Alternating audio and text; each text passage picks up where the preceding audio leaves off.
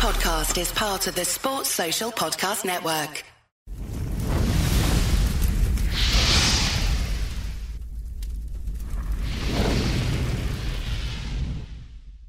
Yes, everyone, welcome back to Full Time Devils. My name is Stephen Howson. Today, joined by James and John, and um, we've got loads to talk about today. Promise you, loads. I mean, the th- there's 95 topics we've had to just go. We can't even get into them because we've got all of uh, this to talk about. Um, what the fuck are we talking about? well, football's back in some countries, isn't it? That's that's something to like slightly talk about, even though it's not actually back yet. We can talk about that for the next month and talk about games that are going to be played behind with no people. Some something to talk about. Football behind closed doors is a concept. How weird is that? Been done before. I mean, yeah, it has been done before. I mean, obviously, our, our last football match was behind closed doors. Mm. Um, I was so drunk, I don't remember it, so I don't really have any sort of opinion on, on how it was one way or another. I was fucking minging.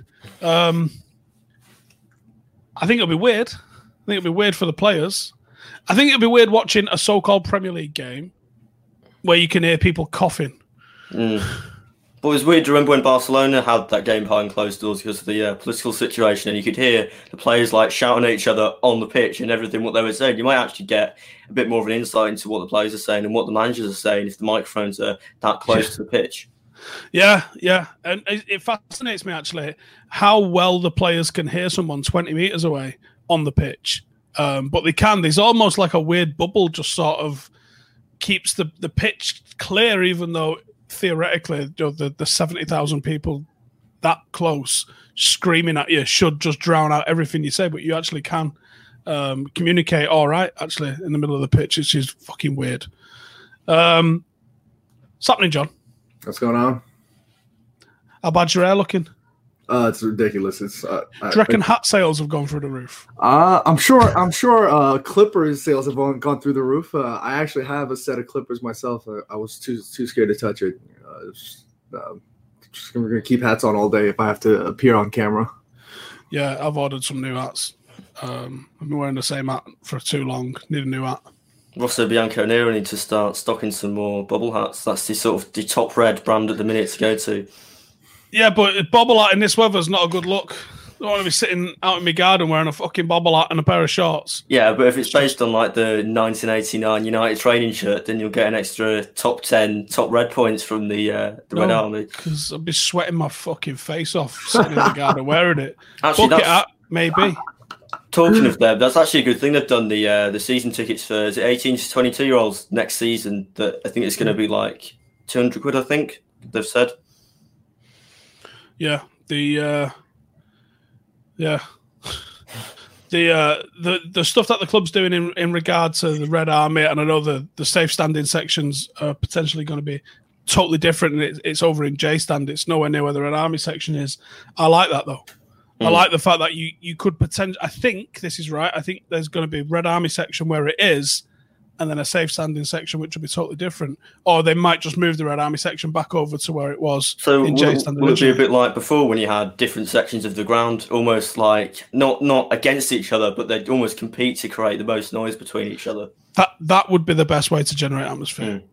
You know, your your J stand versus Stretford End. You know, J stand gives a song from the Stretford mm. End, and vice versa uh, from J stand. I think that would be excellent.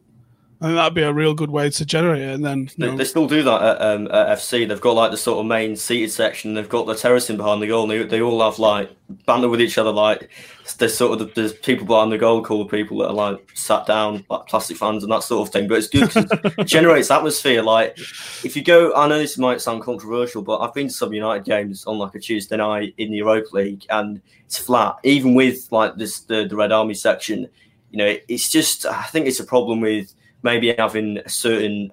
There's too many. It's all seated stadiums that I think are part of the problem, but also ticketing. Maybe sometimes the football isn't the most exciting, but when you've got terracing, I mean, I was at Wolves away in the FA Cup this season. There was safe standing there, and the atmosphere was really good because everyone was stood up. You could sing more because you're not sat down. And stewards telling people to sit down at a football game is just ridiculous.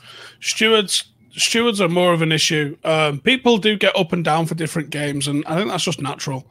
I don't mm. think that's ever going to change. There's no way that uh, some fucking Belarusian team on a Thursday night in the fucking opening game of the Europa League is going to have anywhere near the same vibe as a Derby or Liverpool game. So that's obviously it's going to change. There's also a lot of people fucking do dip out. I mean, it's it's not half the stadium. You're still going to have seventy thousand in there, but you know, a couple of thousand people tossing it off for the night. Um, and it's not always just tossing it off. Some people live that far away that the commute to get to Old Trafford for seven o'clock, if they finish work at R five or six, it ain't fucking doable. So, uh, I mean, my office is in the city centre. It's literally an M1 postcode. If I leave at the wrong time, it can take me an hour and a half to go 2.8 fucking mile to Old Trafford. So, what can what's it like if you're near Birmingham, or if you live near Leeds, or if you live in You're- Cardiff and have to go to school the next day and get get back at four in the morning No, to get so- two hours sleep. A couple of who thousand do people doing that or them sorts of journeys, I can empathise with why you'd be like, look, we'll miss it this week, we'll go next week, as sort of an attitude. Um, and the club's made it difficult for those fans to pass tickets on. Um, and they'll do. Well, you for touting if you do. Well, away I mean- tickets you just can't pass on. It's simple as that. Well, didn't that uh, kid get banned for like two years for like not didn't even pass his ticket on? He just couldn't go because he was ill. Yeah, sounds about right. Yeah, yeah, But non, you- non-attendance. Yeah, Do you think also as well? I mean, we don't have organised supporter sections as, in the same way that like South America do with Boca Juniors, where they have an organised ultras that will go all the time because it's basically like a cult that they all follow and they'll, they'll all sing for Well, ninety we've minutes. got because- we've got that, but we don't have anybody that wants to be that guy. And if you try and put your head above the parapet to be that guy, you'll just get fucking abused. What it's just not um, in it's just not in Manchester United's culture. What about to- Pete to Boyle? Pete does what he does in the in the pubs, but Hmm. like Pete used to stand near me. He sat down for most of the game. It is what it is. When he was at the bottom of J, in the front of J stand where the singing section's going to be, um, you know that you're never going to get it like it was in Germany. Where Yeah. I mean, I've got a great book here at the minute, which I've only just started, uh, which is Ultra, um, which is, is it's Italian football. Um, but you're you're never going to get it the way it is in them countries because it's just a totally different culture. Mm. The the culture of English football is very much about having a couple of pints. You know, Yeah, which The, the annoying thing is you, you can't take them onto the terraces, which is a stupid thing. It's just a stupid rule now. And I'm so, sorry, but I mean, I went to Germany a couple of years ago. I saw uh, Hamburg play Schalke, and I was what 14, 15. I was allowed to drink because the drinking laws of Germany they, they like they don't exist. Like anyone can drink, and it was great. Everyone was stood there. Everyone was like semi pissed. There was just a bloke stood at the front with a megaphone, getting everyone to sing. There was a Yeah. whole uh, section must have been about back when Old Trafford had um, terracing at the Stretford end. It was similar to that. It was about 15,000 all stood up, all singing, all the away fans on the opposite end of the ground. There was about 8,000 all stood up. And it was, it was the best atmosphere I've ever experienced at a football game before. um, when me and Statman Dave went to RB Leipzig, um, that's a, a, a I think it was a seated section. I don't think it was safe standing. I think it was just seats. Um, but you're allowed to drink um, in your seat, uh, and it was a it was a really good atmosphere. Um, Haven't, they got like strange rules there in Leipzig? Like their, their fans can't be political, or if they say anything about like LGBT, LGBT or like uh, gay rights or any of that, they get like banned. not that They've got really, they've got really like strict rules apparently of, of all the Red Bull clubs for that sort of thing. no, not not experienced anything in that sense. Um, it's a cracking stadium that they've Mm. got um, built in the in the bowl of another stadium. Um, it's, it's interesting. You know, I've been to uh, I went to a game uh, Athletic Bilbao against Atletico Madrid. That was a good atmosphere. That's a beautiful stadium. The San. Mamés. Well, the, the, the good thing is about that is when you walk down that street, it's like a massive coliseum that you can't avoid almost, and everyone's sort of funneled to the same place. That's what I sort of like about Old Trafford. It's like in the middle of almost a massive housing estate. It's this massive, like seventy six thousand just amphitheatre, and I think that's a bit of a problem when you have these sort of purpose built arenas. You lose a bit of the character, and City had that when they moved from Maine Road to. Uh, the city of well, Eastlands um, Stadium, West Ham have kind of had that in a way, and I think that's sort of a part of modern football in a way because Those stadiums have been built for different purposes as well. The Yeah. City Stadium was built for the Commonwealth Games. The West Ham Stadium was built for the Olympics. These aren't stadiums that the club had a hand in designing. Uh, and maybe if they did, maybe if they'd been at, you're like Everton's new one doesn't look like a soulless Mm. carbon copy of every Have other you seen stadium. Brentford's new stadium? No. looks shit. Honestly, it looks like every other cardboard box cut out stadium. The seats look like they're from like a under 21 European Championship. They're all like multicolored.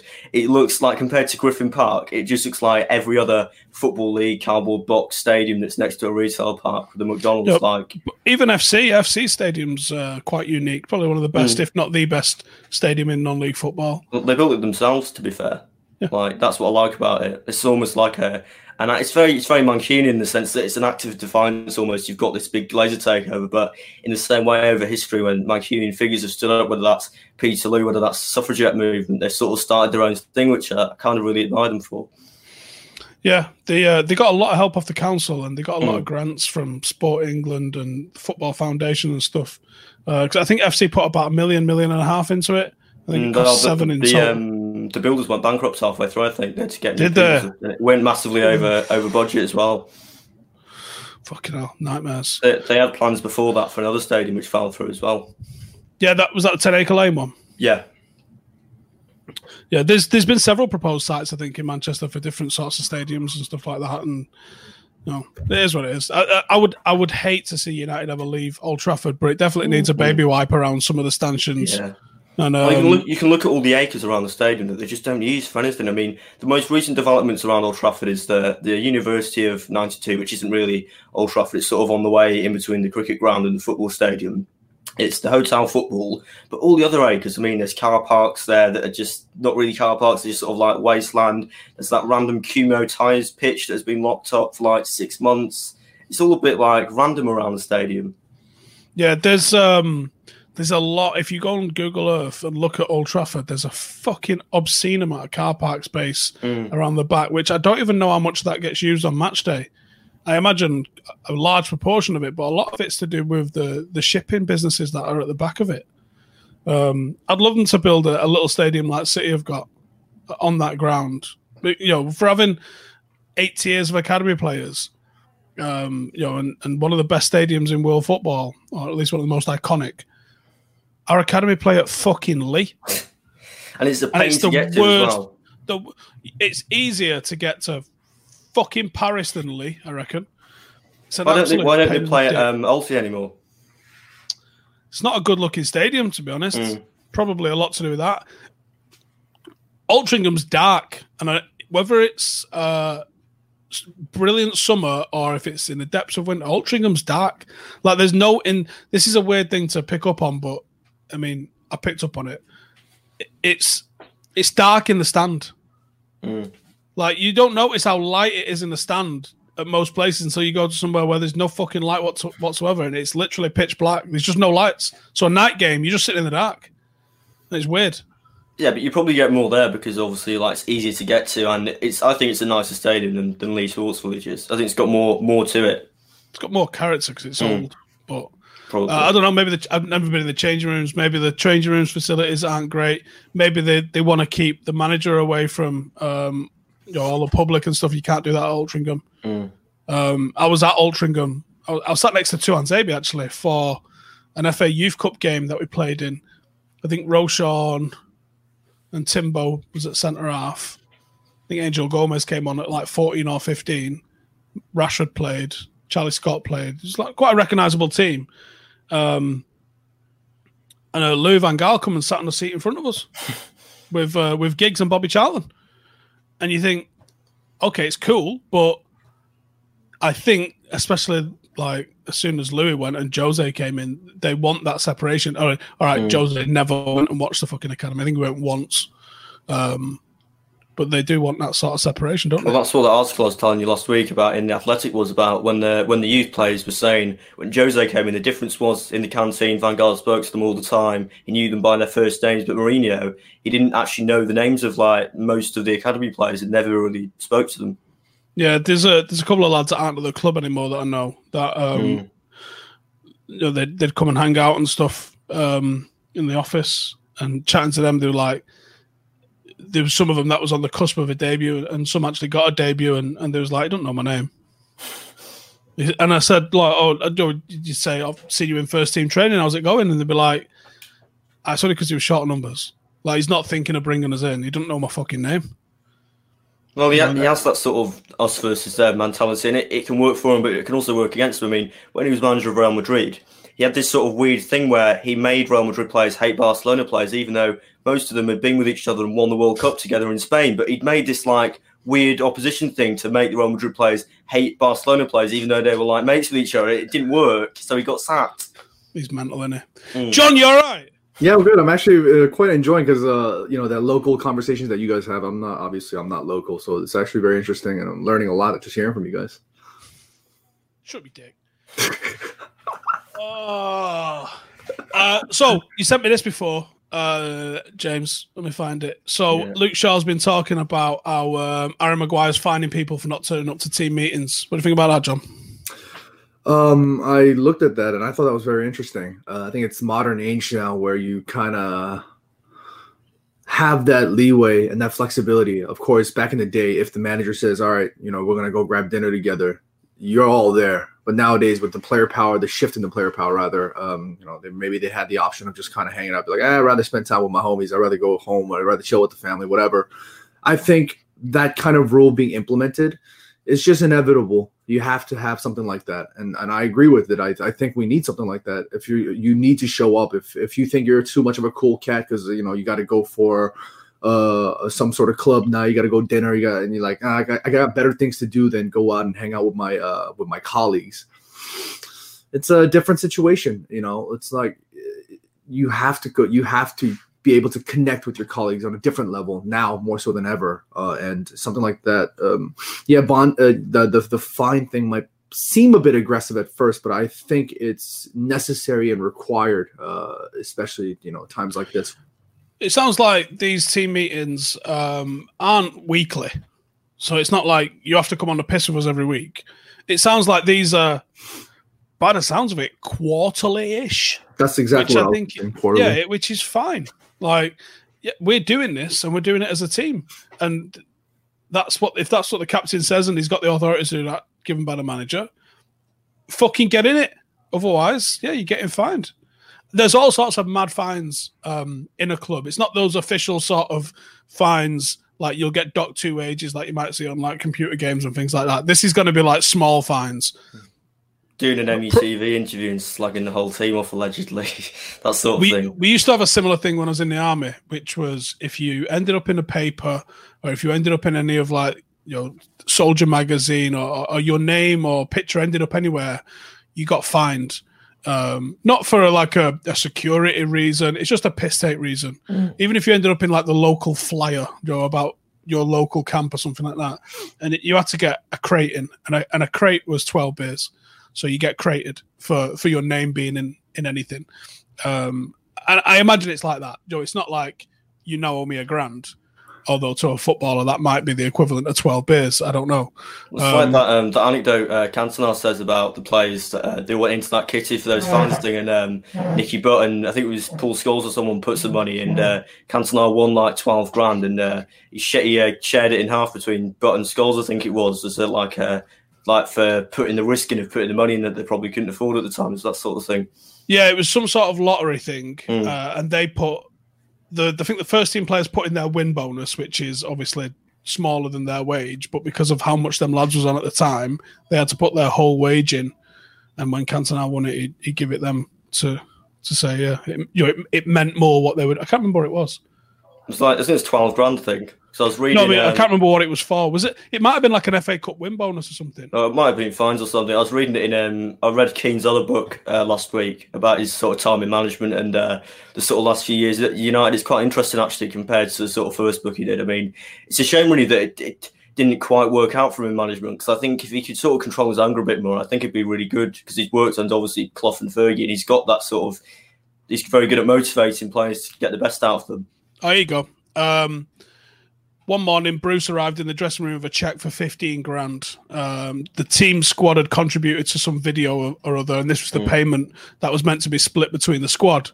Struggling to work out who was owed what, we decided on a majority vote hold a draw, winner takes all. Uh, the option of taking your cut, about 800 quid, was available. So if you wanted your cut, you could just take your cut, or you can throw it in and um, and see if you can win the lot. Uh, the younger lads, that was a couple of weeks' wages at the time, uh, and they wanted the money. Only Scholes and Nicky Butt opted to play for the pot, which was about 12 grand after those who wanted to take it out took it out. Cantona's name came out of the hat. He got the check. Uh, next morning, Cantona arrived with two, two checks for Nicky and Paul. Um, and, and he, you know, he divvied the money up between them. And he said uh, he loved that both of them taking a risk uh, despite need the money uh, being his to keep. So he liked it. There you go. You've met you've you've met Eric before for an interview. Does Fucking have, cuddled him like a long lost relative. Does he have that sort friend? of like aura about him when you sort of meet him? You sort of go, Yeah. "Fucking hell, that's Eric Cantona." Just sort of, Yeah. do you shit yourself? Yeah, he's the only one. He's the only one I'd ever be. Uh, I'd be nervous with Keane for a different reason, Mm. um, and I'd be excited for Sir Alex. Um, Mm. But Cantona, Cantona's my reason that I love football. That reason Yeah. that I fell deeply in love with it. United was just something that I did with my dad until I saw Cantona play. And once It's I saw just- Cantona play, I fell in love with it. It's that whole his whole character. I don't think we're ever going to see that in football. The sort of the arrogance, the poetry, the sort of misdemeanor he has about himself. It's it's kind of incredible. You didn't see it in football then, to be No. honest. He was batshit crazy compared to everybody else at the time. He retired at 30. Well, Think how I- many players play on past I was, I He was like, reading. yeah, um. I was reading uh, Philippe Auclair's book um, about Cantona, who's like uh, met him loads of times. According to him, uh, he actually uh, died when he retired from football. That's what Cantona said to him when he left United. According to Cantona, apparently he's officially dead because he stopped playing football. Wow. well, there's there's uh there's a I think it was United We Stand years ago did uh did something and it was um Cantona had, had said something about falling in love with his wife and it was poetic as fuck. If someone had said Shakespeare written it or some fucking um French resistance sort of era, Renaissance era sort of guy had written it, you'd have gone, yeah, fair enough. Not a footballer. And it, the in United We Stand, it just said, can't quite imagine Phil Jones coming out with them sort of words. And I, I'm not going to ad lib it. It was, a, it was like, it was mad. Like you just wouldn't see a footballer saying, you know, he painted in his spare time. He's into all like um, politics as well, isn't it? I mean, I could, I could listen to him for three hours just talk about socialism and uh, his grandparents fleeing from Catalonia and that sort of thing. Yeah. He's, also, he's got a really interesting background as well. when um when he was at the Lowry uh, a couple of years ago, we met him that night because I I took a gamble that people from outside of Manchester assumed the Lowry Hotel and the Lowry Theatre are right next to each other, and they're not. They're a couple of mile apart. Um, they're just named after the same bloke. But I imagine that if you book a, a guest that's doing a show at the Lowry Theatre, you go, I'll book him a room at the Lowry Hotel. Lowry's also the the five star, I think it might be four star uh, hotel in town. Although it's the technically- United, United players used to meet, was it? yeah, they still do. Yeah. Mm, yeah. Um, so I took a gamble and was like, let's just go and have a, a pint in the bar. Um, I was with my dad and no, my dad went home actually. I was with my auntie with Adam, um, and we just went went and sat in the hotel and had a, had a pint. As we're waiting there, Jose comes in. um, but it was the night Claudio Ranieri had been sacked, so he was in a right mood. Um, Was that where he lived for a bit? yeah, Yeah, Yeah. and then uh, and then Cantona came in.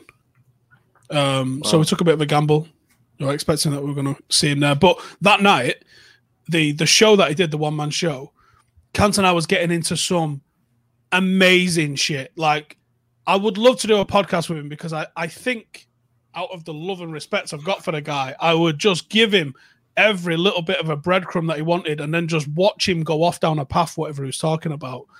He started talking about philosophy. He was talking about how UEFA have got a duty to make sure people under 21 are watching football matches. He was talking about when he looks at football matches, he sees old men. He doesn't see young people. And for football to carry on and live, you've got to have young people going to the match and being interested in it. And, you know, there needs to be a subsidy, whether it's in prize money or blah, blah, blah, blah. And he goes, uh, he's going off down this, and honestly, riveting uh, monologue. And the guy's like, the guy that was conducting his like one man show went, yeah. So tell us about Selhurst Park. And you're like, fuck off. What? Like you've just got one of the most out of the box minds talking about this amazing thing in football. And now you want to just bring him back to. Remember when you kicked that guy? Remember that day? Like, did you um did you listen to the MUTV podcast he did with Homewood and um I think it was David May as well that he did and he just he has these I love what I love about him he's just these like really obscure metaphors that only he could understand. He doesn't tell anyone about what he actually is saying. So like when we saw when he did that UEFA ceremony, he just went off randomly on for like five minutes about this like Shakespeare thing that only he understood and everyone was sort of like confused. But when someone actually sort of decrypted what he said, it was like actually yeah, it makes quite a bit of sense what he's saying he's a very intelligent guy. I don't mm. think you can come out with half the shit he comes out with, and even I don't even think you can start to even understand some of the metaphors he comes out with if you're if you're not fucking clever.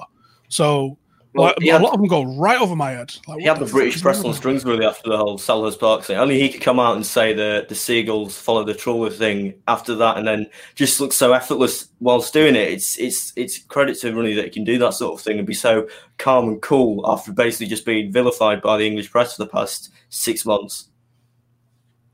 Cantona was a really interesting case study in uh, the way he was treated, the way Roy Keane was treated because uh, they both had off the field issues uh, and mm. on the field issues. Uh, and the way Paul Gascoigne uh, and Alan Shearer were treated um, was very interesting. And I thought it was an English thing. And then David Beckham got sent off, and you're like, no, this isn't an English thing. This is a United thing. Um, you know, Paul Gascoigne could never do any wrong, despite doing a fucking lot wrong all the time off the pitch. He's got this persona of being loved and being vulnerable that the press will put out there. Um, Alan Shearer nearly took Neil Lennon's head fucking clean off, got away with murder. Well, if you're an England player at the time, like the FA seems to protect you. I mean, John Terry and Steven Gerrard, massive examples of that. Except if you play for United, you get a lot of people. A lot of people did worse fouls than Cantona did in terms of his kick and didn't get really anything for it. I mean, if you look at, um, was it? Uh, I forgot his name, but the French keeper that basically uh, put a German player into a coma during the World Cup, and like the referee just played on, didn't even book him. Schumacher, that was, that was the seventies. I think that was yeah, but still, I mean, even even then, like yeah, well, look at Trippier the other month. He got he got nothing for going into the crowd and basically like, like shouting at that guy. Supposedly that that had fisticuffs as well. There mm. was supposedly punches thrown with that as well. I don't see the difference between what he did and what Cantona did, because the guy was further in the stand. Like, there's no difference. If you enter the stand, I'm not allowed on the pitch. Well, that means you're not allowed in the crowd, right? Surely. Surely that's what it fucking means. You can't mean something else. Fuck it. Anything else you want to talk about, fellas? Good book that if anyone hasn't read it. Uh, Cantona, the Rebel Who Would Be King is available now at uh, all good bookshops and uh, Amazon.co.uk. Have you been, have you been reading any books in lockdown, lads? Uh, just then, I read I read Keane's other book, his other autobiography um, about his time at management and uh, how he was at, uh, at Sunderland and Ipswich, and uh, it's interesting to see how he sort of coped with players and that sort of thing. Yeah, I mean, he didn't. Oh, yeah, that's, that's, the problem. I mean, if he could control his anger a bit more, he'd be a great manager because he's worked with Clough, he's worked with Fergie, and he's really good at motivating players. But then he just goes too far. That's that's the issue with him. Yeah, I'm gonna I'm gonna give you all some recommended reading. Uncle Stevie's recommended reading. John, you've been doing any reading? Unfortunately, no, because uh, most of the books that I had intended to read, I left at my parents' place, and then I moved out here, and then I couldn't visit again because of COVID. Right, get on Amazon because there's fucking shitloads of good books out there. So ultras, uh, this is what I'm currently going to every day at the moment. Um, I like it. That's a good one. Um, FC St. Pauli, Pirates, uh, Punks and Politics. That's interesting. Um, I, when I went to Hamburg, um, St. Pauli weren't playing there, and I didn't get a chance to go watch a game there. But their uh, souvenir shops around town are they're like a weird northern quarter vibe about them. Very interesting. Yeah, yeah. Well, um, the um, the what's it called? I, I can't I can't believe I don't know what it's called because I've been there. But the uh, the red light district in Hamburg is very very similar feel to the northern quarter in Manchester. I forgot what it's um I forgot what it's called. Uh, Brian Clough. Um, I would urge anyone that grew up in the Premier League era to go read about what Brian Clough did to take a team from the second tier into the first tier to win the league, then a European Cup, then retain a European Cup, uh, and he did it all for about a hundred grand or something. Like, did you um have you read the book through the eyes of a journalist that was covering Clough at the time for about twenty five years and then um like fell out with him at the end? So it's a very different uh, perspective on it. It's really good. Clough was low key genius. He understood mm. that recruitment was the most important thing when it come to building a football team. And he had a really interesting phrase. As he's shaking your hand, John, welcome to Nottingham Forest. You're gonna be a good lad here. You're gonna enjoy it. The second I find a player better than you, you're out the fucking door. Welcome. That's in the middle of his welcome speech. Oh, by the way, I, I will replace you, rapid. And he did. I might sign you for 30 grand. As soon as Liverpool come calling with 200, you're gone, and I'll get another one in and that's what he did. And he managed to um, keep the team going financially by flipping players for a profit and un- unearthing some absolute fucking gems. And then I definitely recommend this to anyone who's interested in the business side of football. Changing the conversation one, two, and three. Um, they're like they're almost like blog posts. They're all like little articles. So there's not big long chapters. You can literally just dip in, read one page, and you've read the entire, or maybe two pages. They're probably are probably about two pages long each one. Um, about a million different um, ideas, uh, and a lot of them are evidence supported stuff in in football and, and about football performance and, and the way it's run and all that lot. What a f- and they're about six quid on Amazon. Changing the conversation by Twenty First Club.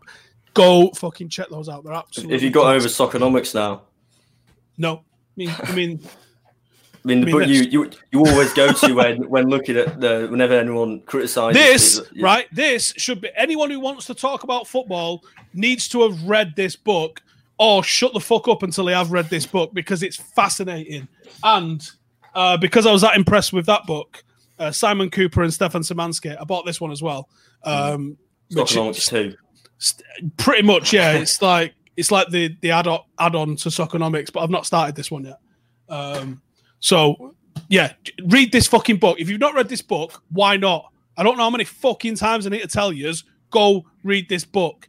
There's some incredible stuff in here in terms of like transfer spend doesn't equate to or doesn't correlate to league performance. The thing that generally correlates to league performance more is wages spent um, how unsustainable some of the football stuff is, uh, how certain clubs are different, set up in different ways to, to achieve what they achieve or or, dis- or not what they achieve. It's got about how fucking penalties work um, and how teams have won penalty shootouts using maths. Um, like it's insane. There's so much in this book that covers so many different things. One of the most fascinating things is how there has been no democratic capital cities have won a European Cup. London.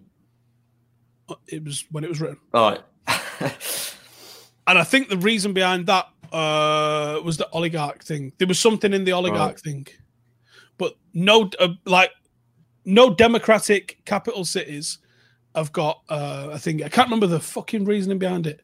oh, But it was like if you got well, Paris, no. Uh, Madrid, Madrid isn't a, a democratic capital city. Rome uh, hasn't got one. Um, Vienna hasn't got one. Uh, Berlin hasn't got one. If you go through, it, it, it goes through it all, and it says like generally the better football teams are working class industrial cities. That's what you Mm. know, Porto, Munich, Hamburg. Manchester, Liverpool, Hamburg. Yeah, like it's it's a, like Marseille. Marseille was the traditional big power in in French football prior to oligarchies, and it said there's just something in democratic capital cities have just got a little bit more to do in them, and football comes from that working class culture. And you know, even the likes of Aberdeen, and Mm. Glasgow. You know, why It's- why is it Glasgow? It's a bit like why, big- um, you know, um, Girona in Spain that um, have had loads of money pumped into. I think they're affiliated to City somehow.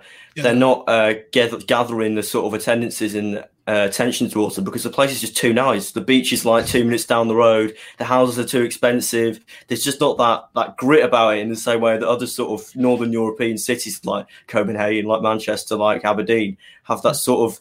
I don't want to say like uh, I don't want to say they're shitholes, but they've, they've certainly got that sort of you know grittiness about them. They're, they're sort of not they've not quite been gentrified in the same way that other major cities have. no, apart from um, one that's been born to the son of a great athlete, has there ever been, you know, top level athletes that have come from like unbelievable wealth? You know, Bill Gates' kids aren't going to the Olympics, are they? You know, are going to be a world champion boxer. It just doesn't happen. Mm. Sport is the working class pastime. and it's the working class gateway out of wherever the fuck you live. Why, And that's what it's always been. Failed? Did he fail? Played for Barcelona and Man United? Yeah, but compared to, I know it's really hard to compare to his dad, but I mean, his dad won. Well, But don't compare him to his dad. Yeah, compare him to the average person. It's fair enough. It's not fair to compare him to. yeah, it's Oh, not. If you don't, if you're not as good as Johan Cruyff, you didn't have a good career. Fucking Mm. hell, there's been about four people that have had a good career ever. Yeah, See, like uh, you know, people will talk about. Ah, Joel Cantona, I don't even know if he played professional football. Stockport, Um, two games. Did he? Yeah. Um, just I'm just trying to think of any like generic Premier League winner that United had. Like Darren Gibson. We go, oh, he was shit. Mm. Was he?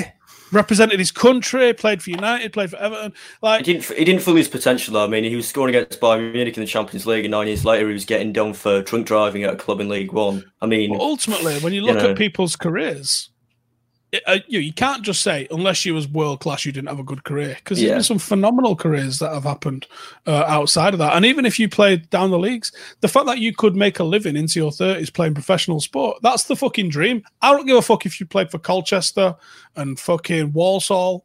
Well, fucking done. You know, there was a lad I went to school with who ended up playing for Oldham. Um, uh, what a fucking career! At the end of the day, you you you are the one percent of the one percent, and then the Premier League players and the internationals they're the one percent of the one percent of the one percent. You think how many fuckers are playing football across the fucking globe Mm. for you to get a career in one of the top five leagues in the world and and, and be playing and be getting paid to do so is insane because of think think how mad this is. Football is one of the most well um, rewarded financially sports that are out there, and so many people would would do it for free. Hmm. There's a weird dichotomy about that. It's kind of kind of linking into what I was saying the other week about. I mean, the top one percent of footballers might be okay out of this situation, but if you go further down the pyramid, I mean, the players in League One, League Two. I mean, if football doesn't come back in three, four months' time, they're going to be in like serious trouble. Did you reckon they need like 200 million to bail out non-league Mm. or something like that? I might have got them numbers wrong. You're like, who the fuck has got that? I think you might see a massive restructuring of football after this. Mm. I'd be surprised if less than 10 clubs go bump. Do you think There's there's, there's do you think there's too many teams in the football league anywhere as it is in terms of I mean how in terms of they make money? I mean there's there's 92 clubs in the English football pyramid and only about 16 17 of those turn a profit every year. It was only two at one point. It was United and Mm. Arsenal a few years ago. John, how many professional football teams is there in New York? Red Bulls and City. Uh, yeah, just the just the two. But the funny many thing co- is, Red Bulls aren't even uh, stationed in New York. They're they're Are they in stationed- Jersey? Yeah, they're in New Jersey, aren't they? Yeah. Uh, okay, so New York City has got one professional team. Yeah, how many it's- college? How many college teams? Um, I believe we there are a few colleges, but they all play in different divisions. So I think NYU plays in D two for some of the sports. Columbia plays in D one for some of the sports. Like they, they're just all spread out. Are the Cosmos semi-professional?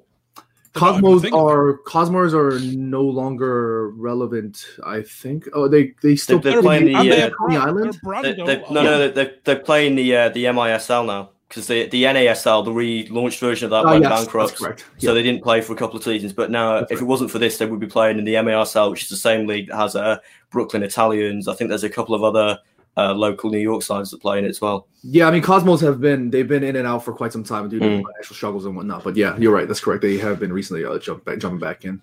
Just give me a rough estimate then. How many college teams that are doing, let's say, more than a thousand people go watch them? Probably in New York, it's not that much. Maybe one or two tops. I mean, New York sports, uh, like you know, you guys were talking about that whole industry, working class cities and whatnot. New York is uh, is is, is, is interesting because New York City is New York City, and yet we have one of the worst sporting reputations on the planet. I mean, you look at basketball, you look at yeah. I mean, The Yankees are pretty well known. I mean, I'm not into my baseball, but they're one of the only baseball teams that I've heard of. right? Aren't the Rangers I'm good? talking about with I'm talking about with respect to the current sort of level of success. Of course, we have the big names like the Yankees, the Rangers. You know, like even Cosmos at a certain point was was a, was a big Giants have won uh, name. Super Yeah, Bowl. the Giants as well. The But Knicks are you look at- pretty well known as well. You look at right now. They're doing horrible. The Knicks are the laughing stock of the NBA currently. They are so bad. They've been they're they're just getting torn apart. I mean, as a Knicks fan myself, it's it's horrible to see. I mean, right, uh, the point I was trying to make, which is why I was asking, because otherwise I'm going to forget because my memory is well shit at a minute. Right. So there's probably, let's say, three teams that get maybe more than a thousand people that go and bother watching them in New York City. How many people live in New York City? like 19 million, I think, Really? Or something like that. Yeah, huge, huge number. Is that the state or the city? Might be the state. I'm not sure. I don't remember now. Holy shit. Okay, so that's more people. It's more people in the UK. 90 million that. We've got a guest. Say hi. All right. Yeah, I'm sorry. hi. 19 million was the state. I think it's 8 million in New York City. Okay, so that's a lot of people. Um, in the UK, which is, let's just say in England, which I think is about s- 50, 60 million people, which is only what, like three, four times what you say New York is. There's 92 professional clubs. And then there's a, like a seven step pyramid that's underneath that. Every shitty little community has got a football team. Some of them have got, like, if you just go, like City fans like to say, there's only one club in Manchester. For starters, that's so fucking wrong. I don't even know where to start. But there's also, you know, you go all the way down to your Abbey Hay, your Charlton and, and West Didsbury, FC United, and then you've got your, your draws. Tameside alone, where I live, which is a suburb of the east side of Manchester, you've got uh, Hyde, Glossop, Mossley, Droylsden. Ashton alone's got Ashton Albion, Ashton, Ashton United, United. Curzon United, uh, Curzon Ashton. Um, th- there's so many fucking football teams around here. It's it's actually a piss take, and I wouldn't ever suggest. Why don't you just fuck off like nine of these teams and create well, like, like a Tameside United or something like that? Because then you could have probably one club in this tiny, let's be honest, tiny little suburb, probably get like 12, 13, 14,000 fans. That's what happened with um, that's what with Rushden Diamonds. There was uh, Yeah. there was two no, two local non-league sides, uh, if Irthlingborough or something, and Rushden Town. And the owner of um, Dr Martens went right. You two are merging together. I'm going to pump shitloads of money into you. We're going to go into League One, and then uh, going to build you a massive multi-purpose seven thousand seat stadium. And then what happened was um, Dr Martens almost went bankrupt, had to move to Asia and everything, and they. Uh, Folded like six years later. It was like crazy. Only existed for like you 16 saying? years. Is there too many teams in England? Probably. I mean, when you look at the, the spread of professional sports in, in other countries, there's nowhere that's got the. I mean, if you look at the Spanish football league pyramid, it's like four levels. You can Yeah, go there's- 22 there's, levels. There's in a lot of regional leagues within those levels. I mean, it's. I mean, if you look at Segunda B, for example, there's something crazy like 30 divisions within that one section. Yeah, but they're like six teams each. Hmm. It, there's 22 levels of around 12 to 20 teams, or even sometimes up to 24. It there's so many fucking clubs in England. It's outrageous. Um, Manchester's the the second most uh, densely populated um, footballing city in the world. Do you know which the number one is? But is it Berlin? You, I would have thought London Hmm. because the, uh, at least at the professional level, there's Yeah. loads, and then you obviously there's a million different leagues, but supposedly, but I think there's that many people there that it, it, it thins it out a little bit. Hmm. Per capita, Buenos Aires is the most densely populated football Oh, right. city in the world, What, and 'cause it's Manchester second. River Plate, Boca Juniors. Is it uh, Argentinos Fucking Juniors hell. as well? Can you? I, I, I have no idea, but can you imagine how many amateur football teams there must be Yes. in Buenos Aires as well? Well, the the difference between the two stadiums between La Bombonera and uh, Rivers Ground, which I should know the name of that I've forgotten, uh, it's crazy. It's like literally you've got like two massive housing estates, and uh, it's, they're, they're like within like I think it's like twelve meters of each other. Well, one's the posh side, one's the working class side, isn't it? Uh, yeah, well, River Plate are known as Los Millonarios uh, because of the sort of rich, alleged, alleged rich upbringing they've got. In the same way that Sevilla and Betis have that same sort of argument, but it's based off uh, an argument that's about 400, 500 years old, so it's a bit out of date, to be honest. Oh fuck it! Right, uh, I'm gonna leave it there. But cheers to you guys. What about uh, Warriors of the Week? We've got to do that. Do we? Well, Jay said so. Um, don't know. Things have to happen for us to be Wally of the Week, don't they? Mm. Oh, Di Maria's misses. Yeah. Oh, Fuck there yourself. we go. That's a fucking hell of a Wally of the week. Go right fuck yourself, dick. Honestly, honestly.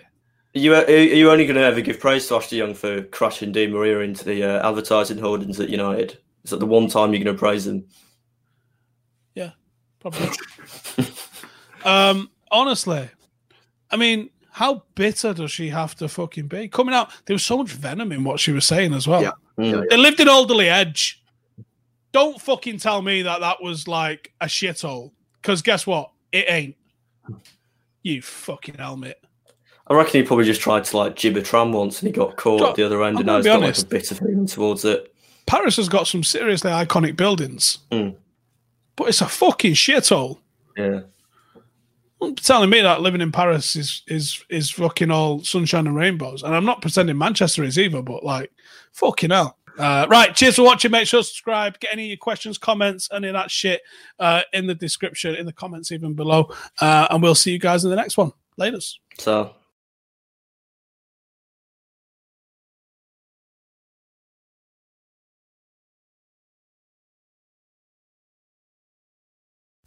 Sports Social Podcast Network.